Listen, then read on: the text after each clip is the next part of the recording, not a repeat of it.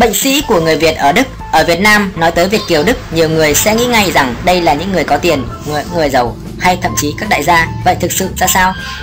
Thực ra ở xã hội nào cũng có sự phân hóa giàu nghèo. Một số người Việt ở Đức cũng có đầu óc làm ăn Có gan làm giàu và gặp thời thế nên cũng có nhiều tiền Có thể liệt vào hàng triệu phú euro. Nhưng cũng có nhiều người làm ăn tất bật Mà không đủ sống phải giờ vào trợ cấp. Xã hội của Đức được gọi là H4. Nhiều người có tiền, người có ít tiền là chuyện bình thường trong xã hội nhưng nhiều người Việt Nam tại Đức cũng có một căn bệnh trầm kha khó chữa đó là bệnh sĩ diện hão. Và những khu vực đông người Việt như trung tâm thương mại Đồng Xuân ở Berlin, người ta có thể thấy ở đây có rất nhiều xe ô tô đẹp xịn có tiếng như Mercedes, BMW, Audi hoặc thậm chí là xe Porsche. Việc mua một chiếc xe đẹp, xe tốt, tất tiền để đi cũng là bình thường nếu người ta kiếm được nhiều tiền vì đi những chiếc xe tốt an toàn hơn, đỡ mệt hơn khi phải đi xa công chuyện. Nhưng có những người đi làm công việc cũng bình thường Thu nhập không cao, mỗi ngày chỉ đi vài cây số từ nhà đến nơi làm việc cũng phải cố gắng mua xe có thương hiệu cho vẻ là ông chủ rồi ăn nói khách khạc bà hòa khoác lác. Về việc học hành của con cái cũng vậy, dĩ nhiên ai cũng muốn cho con mình học giỏi, được vào đại học, cao học để trở thành luật sư, bác sĩ, kỹ sư, kiến trúc sư. Nhưng có những gia đình con không có khả năng trí tuệ mà cứ thúc ép để có thể khoe con mình học đại học, nhưng rồi được đâm ra thất vọng, mắng mỏ con cái, gây bất hòa trong gia đình, thậm chí dẫn tới bi kịch khi con không chịu được sức ép của việc của gia đình và việc học hành. Trong khi đó rất ít người Việc cho con đi học nghề mặc dù việc dạy nghề ở Đức rất tốt với hệ thống kép dual system kết hợp giữa lý thuyết và thực hành đào tạo nên những công nhân lành nghề rất cần cho xã hội. Người Việt ở Đức làm nhà hàng rất nhiều nhưng ít người được đào tạo bài bản từ quản lý cho tới kỹ thuật phục vụ, phong cách phục vụ nên chỉ là các nhà hàng tầm tầm được thôi, không có nhà hàng cao cấp. Nhiều người Việt ở Đức có tính nổ, tính khoe khoang, nhất là khi trà dư, tiểu hậu thì chém gió ác liệt luôn tỏ ra mình là người làm ăn giỏi giàu có ở Đức đã vậy khi về Việt Nam cũng thế nên nhiều người khi về Việt Nam như sống trong một thế giới ảo vì cứ sĩ diện nên cứ phải vung tiền tiêu cho dù ruột đau như cắt vì ở Đức không dám tiêu xài phung phí như thế. Nhiều người khi về không báo với sở lao động suốt ngày lo job center gọi ra trình diện thì phải tức tốc bay sang ngay không thì bị trừ tiền. Thế nhưng không ai dám kể ra những nỗi khó khăn vất vả khi làm việc kiếm tiền bên đức không ai dám kể tới những ngày giá rét dưới không độ mà vẫn phải đứng bán hàng ngoài chợ mặc bao nhiêu quần áo vẫn thấy chân tay tê cóng. Những người hay chém gió đã làm nhiều người ở Việt Nam hiểu sai cuộc sống bên Đức, làm cho có hàng chục năm không dám về nước. Vì sợ không có tiền cho người nhà thì ngượng. Trong khi đó, với một số công việc bình thường người Việt Nam ở Đức phải làm việc rất vất vả. Với thu nhập hàng tháng sau khi trả tiền nhà, tiền điện, tiền ga, tiền bảo hiểm và nuôi xe chỉ còn lại một ít để dành. Một người bạn làm nghề nail than vãn sáng dậy sau khi ăn sáng đưa con đi học rồi đi làm. Có nhiều khi khách hàng đến dồn dập phải nhịn tới 4 đến 5 giờ chiều mới được ăn trưa. Tối phải 8 giờ mới về đến nhà. Người mệt dã chẳng thiết ăn uống. Nhưng hôm nào vắng khách lại mệt mỏi vì lo lắng không có thu nhập. Nhiều cặp vợ chồng có được một kiosk bán hàng ăn nhanh đã là tươm lắm. Về Việt Nam đã có thể khoe là chủ cửa hàng, nhà hàng. Nhưng sang tới Đức là cả ngày hai vợ chồng quần quật lấy công làm lãi như một người tự nhận là suốt ngày, úp mặt vào chảo vì cửa hàng phụ thuộc nhiều vào vị trí. Có chỗ đông khách, ăn nên làm ra nhưng nhiều chỗ chỉ tàn tiện đủ sống mà thôi. Những người mới ở Việt Nam sang Đông Đức, sang Đức, công tác hoặc thăm thân nhân lần đầu, khi vào trong quán ăn ở chợ Đồng Xuân để ăn phở thì đều ngạc nhiên. Vì bắt phở to quá nhiều người ăn không hết nổi một bát nhưng ở đây có lẽ là bình thường, vì làm việc chân tay nhiều nên ăn khỏe, tay cũng ăn khỏe. Tuy phần nhiều ăn khỏe, nhưng mỗi lần có dịp liên hoan, thức ăn đều thừa mứa vì dân ta vốn sĩ diện, sợ tổ chức liên hoan hay mời bạn bè mà ăn vừa đủ lại sợ bị chê là kẻ xỉn. Cứ phải ê chề ra, có khi phải đổ tới gần một nửa mới thoải mái và tự khoe là mình hào phóng. Thực ra là hoang phí. Có những người vốn ít giao du, họ hàng bạn bè ít, nhưng khi thấy hiên hạ, họ mời đám cưới con tới 3 đến 400 người thì cũng sĩ diện đặt cỗ tới 50 mâm. Rồi mời cả những người quen sơ sơ gặp nhau vài bận chẳng may gặp lúc thời tiết xấu khách ngại không tới ghế cỗ tới non nửa trông mà ái ngại Đức là một đất nước giàu có, nhưng người Đức rất tiết kiệm khi ăn là họ cố ăn hết thức ăn, thậm chí dùng bánh mì vắt sạch nước sốt còn lại trong đĩa. Nếu vì lý do nào đó không ăn hết, họ sẵn sàng đề nghị phục vụ bàn gói cho họ mang về. Phần lớn người Đức có những đức tính đức tính tốt mà ta nên học tập đó là thực thà thẳng thắn.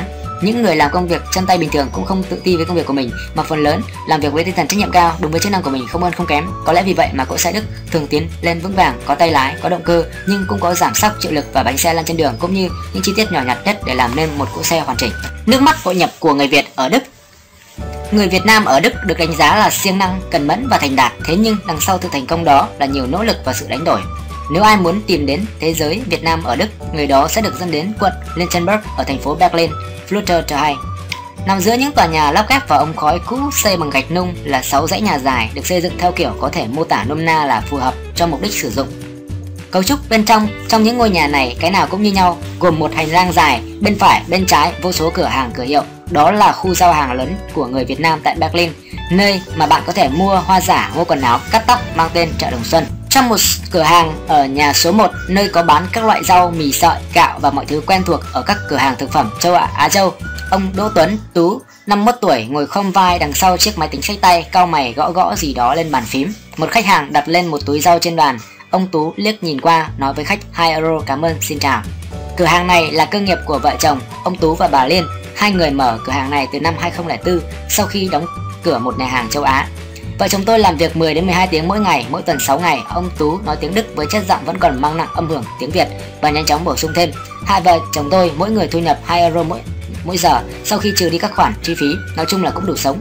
27 năm nay gia đình ông vẫn sống trong một căn hộ ở Linchenberg, không xa chợ Đồng Xuân là bao. Ông Tú sang Đức năm 1987 theo diện công nhân của chương trình hợp tác lao động. Ông từng tốt nghiệp đại học kiến trúc nhưng hồi đó nhà nghèo không có việc làm vào những năm 1980, Cộng hòa Dân chủ Đức cần rất nhiều lao động cho các nhà máy. Trong những công việc nhân, nhận nhân công hợp tác có cả những việc được trả lương thấp, đơn điệu và nặng nhọc, ví dụ như khâu may trong các nhà máy dệt kim. Cuối năm 1989 có gần 60.000 người Việt Nam đã đến Chemnitz, Dresden, Dresden, Đông Berlin và các thành phố khác ở Đông Đức. Tập thể công nhân Việt Nam sống trong các ký túc xá của họ không được phép tiếp xúc với người dân Đông Đức. Họ thường bị gọi là Fiji, như thể họ là những người đến từ vùng biển ở Nam Thái Bình Dương vậy. Sau khi nước Đức thống nhất, các công nhân hợp tác lao động là những người đầu tiên bị mất việc làm. Trong khi chính phủ Đức tìm mọi cách để đưa người Việt về nước thì họ cố gắng xoay sở để sinh sống. Họ đi bán thuốc lá lậu, mở quán ăn nhanh, mở cửa hàng rau, quả, cắt sửa quần áo, bán hoa. Mãi đến cuối những năm 1990, phần đông công nhân hợp tác lao động còn lại ở nước Đức mới được cấp giấy phép cư trú vô thời hạn. Nhiều người thậm chí còn được nhập quốc tịch Đức. Hiện nay ước tính có khoảng hơn 130.000 người gốc Việt đang sinh sống ở Đức. Phần lớn những người thuộc về thế hệ nhập cư thứ nhất này là những người miền Bắc như ông Tú và con cái của ông. Nhưng cũng có những người miền Nam sang Đức ngay sau khi kết thúc chiến tranh Việt Nam năm 1975 được chính phủ Đức hỗ trợ và so với các công nhân hợp tác lao động trước đây, nhìn chung họ đã hòa nhập vào xã hội Đức tốt hơn và nhanh hơn. Vào những năm 1990, người Việt ở Đông Đức không chỉ phải bôn ba lo cho cuộc sống, họ còn phải chịu đựng nạn nhân phân biệt chủng tộc. Nhiều lúc còn bị đánh đuổi. Đối với nhiều người dân bản xứ, người Việt thường bị coi là phi di và tốt nhất nên trục xuất ra khỏi nước Đức. Trong một cuộc bạo loạn ở Rostock vào năm 1992, những người cánh hữu cực đoan đã châm lửa đốt một ngôi nhà tập thể nơi người Việt Nam sinh sống. Những năm gần đây, sự phân biệt chủng tộc đã giảm bớt và cái nhìn chung của người Đức về người Việt Nam cũng thay đổi một cách hoàn toàn. Nếu trong những năm 1990 người ta thường nói về chuyện rửa tiền, tống tiền và giết người tàn bạo của mafia Việt Nam, thì hiện nay báo chí Đức lại viết về phép lạ Việt Nam về những người nhập cư thành công. Đài truyền hình Đức phát những bài phóng sự nói về người Việt Nam khôn ngoan. Họ còn cho hay học sinh gốc Việt nhận được bằng tú tài nhiều hơn cả học sinh Đức cùng trang lứa. Ông Theo Sarrazin, tác giả của những cuốn sách gây tranh cãi nhưng rất ăn khách thường mang nội dung phê phán người nhập cư, cũng đã phải đưa ra hình ảnh của nhóm người nhập cư đến từ Đông Nam Á, gương mẫu, trí thú, hiếu học, im lặng hòa nhập và không gây ra một vấn đề gì cho đất nước Đức.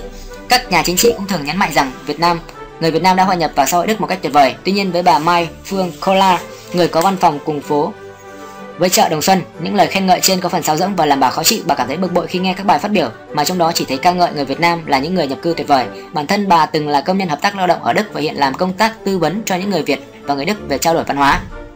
Chính sách nhà nước không hỗ trợ được nhiều cho người Việt ở Đông Đức, ví dụ như phía chính quyền chưa bao giờ nỗ lực để đưa người Việt Nam và các khóa học tiếng Đức, bà Colan nói. Nhiều người nhập cư Việt Nam thuộc thế hệ thứ nhất ở Đông Đức đang sống với mức thu nhập tối thiểu dù họ làm việc rất nhiều. Thậm chí sau 30 năm, nhiều người ở thế hệ thứ nhất cũng chỉ biết bập bẹ tiếng Đức Họ không thể tham gia vào các cuộc tranh luận, không bày tỏ được ý kiến phê phán của mình, cũng như không thu hút lôi kéo được sự chú ý vào những vấn đề thực tế. Thế hệ thứ nhất dồn hết tiền của mình cho con cái vào cho việc học hành của chúng. Họ bảo con em mình rằng chúng phải học từ sáng đến tối, tốt nhất là học cả vào cuối tuần. Nhiều trẻ em trong gia đình người Việt rất sợ mang điểm xấu về nhà, sợ không đáp ứng được kỳ vọng của bố mẹ, bà Cola nói. Trẻ em trong các gia đình người Việt không có năng khiếu hơn, thông minh hơn hay thành đạt hơn các trẻ em khác, nhưng áp lực mà chúng phải đối mặt là nặng hơn. Bà Lương Thủy, một nhân viên công tác, một nhân viên công tác xã hội ở trường Barnim Gymnasium tại Berlin, Luxembourg xác nhận điều này. Trong số 1.000 học sinh ở đây có khoảng 170 em có bố mẹ là người Việt Nam. Đối với nhiều phụ huynh Việt Nam, cái quan trọng nhất đối với họ là chu cấp đầy đủ cho con cái về mặt vật chất. Chính vì thế mà họ làm rất nhiều việc. Họ muốn tạo cho con cái mọi điều kiện có thể ở nước Đức nhưng nhiều em lại không cần phải có nhiều tiền hơn mà chỉ muốn được bố mẹ dành nhiều thời gian quan tâm và hiểu mình hơn, bà Thủy nói.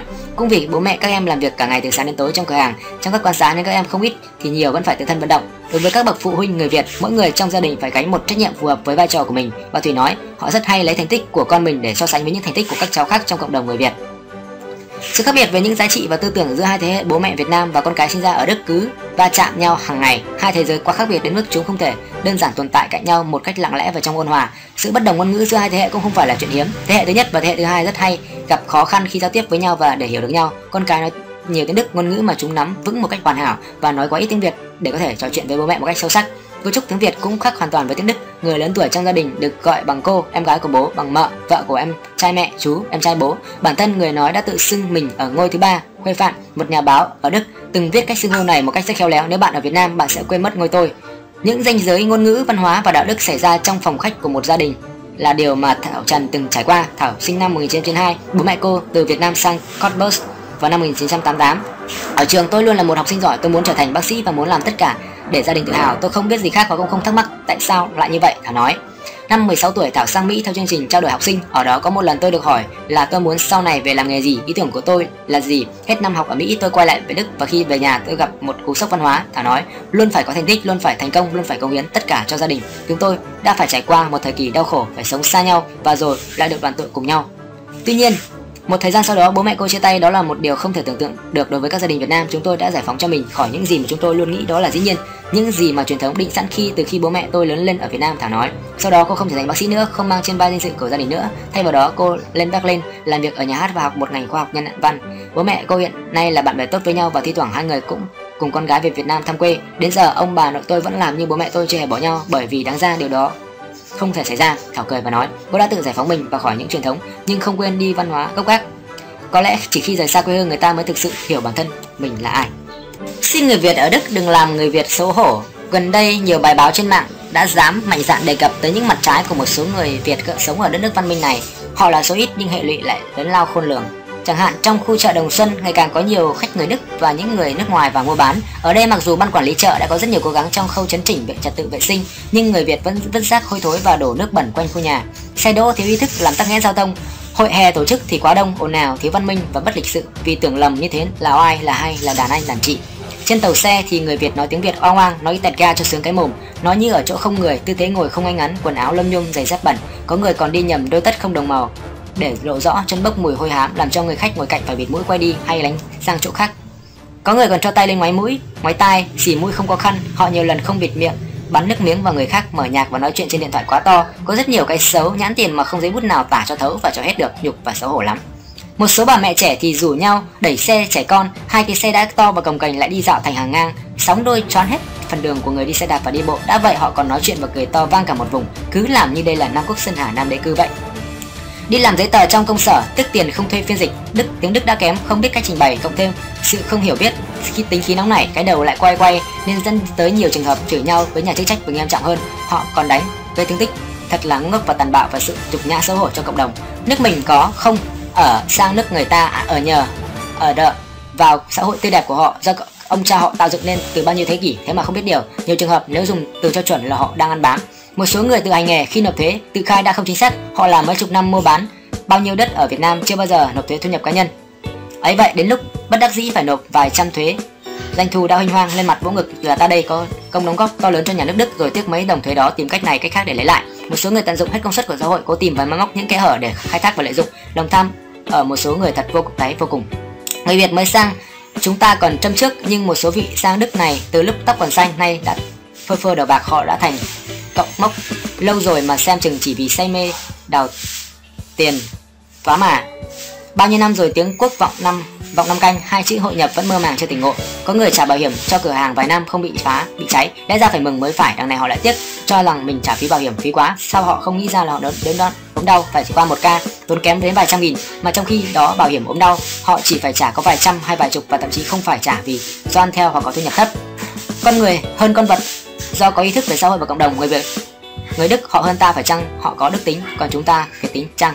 Tôi thiết nghĩ đã đến lúc cộng đồng ta phải chấn chỉnh ngay những điều không đẹp mắt và những việc làm xấu của một số người. Ngay từ khi nước đức thống nhất chúng ta đã mang tiếng xấu liên quan tới mafia thuốc lá, người việt giết người việt. Giờ đây lại thêm người việt trồng cây cần sa buôn ma túy, người việt đánh hay giết người đức nữa. Một số người đức còn cho rằng người việt buôn bán trốn thuế nên vào chợ đồng xuân thấy nhiều xe sang đỗ khắp nơi. Chỗ nào cũng nhan nhản quan sát của người việt làm ăn nhỏ lẻ, chộp giật mà thuế nộp quá là khiêm tốn. Trước đây, đất nước ta phải trải qua chiến tranh khốc liệt, người đức, nhất là phía đông đức đã giúp đỡ rất nhiều và cũng có tình cảm với người Việt chúng ta. Họ thương chúng ta vì chúng ta nghèo và hiền lành. Tại sao giờ đây họ lại giảm yêu tăng ghét với người mình? Dù chúng ta có nguy biện thế nào đi chăng nữa, là do điều kiện khách quan hay chủ quan thì theo tôi, phần lớn vẫn là do từ phía mình là chính. Tiên trách kỷ hậu trách nhân mong cộng đồng chúng ta hãy gạn đục khơi trong để lấy lại tiên kẻm của người dân bản xứ. Hãy cùng nhau đấu tranh và góp ý về những việc làm ảnh hưởng xấu đến bộ mặt của người việt. Nếu không thì con sâu làm giàu nổi canh. Từng người trong cộng đồng chúng ta sẽ gặp không ít khó khăn vì những ảnh hưởng xấu đó. Chúng ta có điều bất lợi là một số ít người ở Đức khi đọc trên báo hay nhìn trên những điều chứng tai gai mắt nào đó của người Việt gây ra là y y như rằng họ vơ đũa cả đám người châu Âu với nhau về hình thức còn khó phát hiện là người nước nào, còn người Việt Nam mình do ngoại hình và màu da màu tóc nên cái hay hoặc cái dở bị họ phát hiện ngay từ xa và rất nhanh. Khi vào bộ nhớ của họ rồi thì rất khó mà tẩy xóa được. Mong mọi người đừng để lòng tham vô đáy của mình và cái vô minh của mình gây ra ảnh hưởng xấu tới người khác đó là bổn phận của từng người dân sống ở nước ngoài vì ta không phải chỉ sống một mình.